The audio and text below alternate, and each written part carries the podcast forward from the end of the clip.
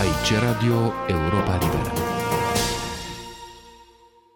Domnule Goma, între douăzeci și trei și douăzeci și șase iulie urmează să facă o vizită oficială în capitala Franței domnul Ceaușescu.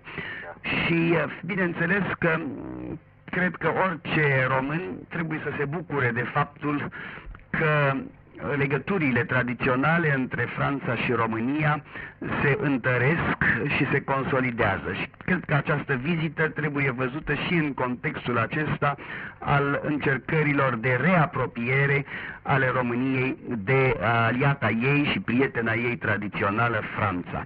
În afară de aspectele politice internaționale, cred că în Franța s-a vorbit mult în ultimul timp și de problema drepturilor omului în România. Știu că presa franceză a vorbit mult despre Părintele Calciu, despre Seleomere și despre creștinii persecutați în România. Și aș vrea să vă întreb dacă cu ocazia acestei vizite se intenționează din partea celor care se ocupă de aceste drepturi ale omului în România să se facă ceva pentru a se atrage atenția domnului Ceaușescu asupra sentimentelor din Franța.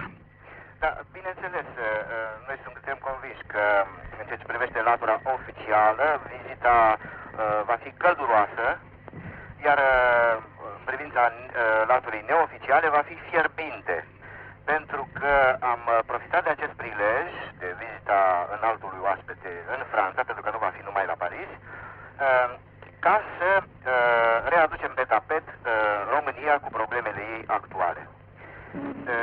Și pentru că noi suntem niște pacifici, evident nu vom folosi bombe. Noi avem alte bombe, da, care sunt cuvintele, cuvântul. Da, evident. Deci, în cele din urmă, toate acțiunile noastre, și nu vor fi puține, nu se vor reduce numai la conferința de presă, vor merge spre presă, spre negru pe alb. Da, dar care sunt problemele principale pe care doriți să le ridicați, domnule? Ah, bineînțeles, problemele principale sunt, sunt toate, însă noi ne vom axa pe câteva.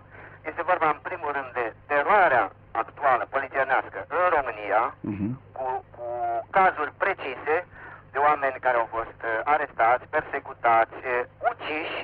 Este vorba de cei doi greviști, Jurcă și Dobre. Este vorba de Paraschiv, Vasile Paraschiv. Despre a cărui soartă nu se știe nimic. Despre a cărui soartă se știe aproape sigur că a fost ucis. Și despre soarta Părintele Calciu, uh, care nu știm dacă în momentul în care noi vorbim mai, mai este în viață.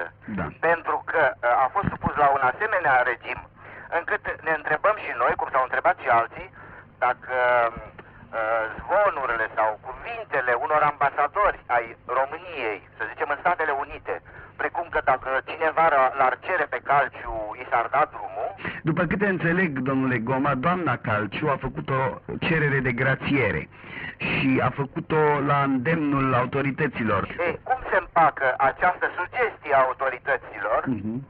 față de doamna Calciu, să facă cerere de grațiere, cu regimul de exterminare care îl va duce la moarte pe Calciu? Dar de unde aveți vești de privitoare la asta? Nu pot să le spun, le avem. Avem și, și noi serviciul nostru. Și sunt, sunt serioase. Sunt foarte serioase. Da. Sunt de la, de la surse.